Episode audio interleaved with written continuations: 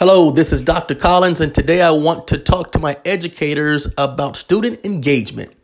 And to adequately engage students, it is important that we introduce curriculum through the lens of their most competent learning style. Now, this often presents a challenge because most instruction is due through the learning style of the verbal lens.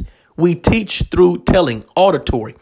Unfortunately, most students don't learn best through the verbal or auditory learning style, especially our struggling students.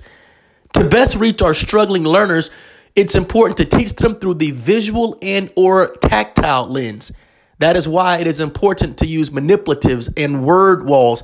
Manipulatives allow students to touch the concepts, to touch the curriculum they are learning, and engage that particular learning style, that tactile learning style. Word walls express the concepts through pictures. And remember, a picture really is worth a thousand words. So as we develop lesson plans, my teachers, I want to encourage you to reach beyond the auditory and or verbal learning style and engage the visual and or tactile learning style.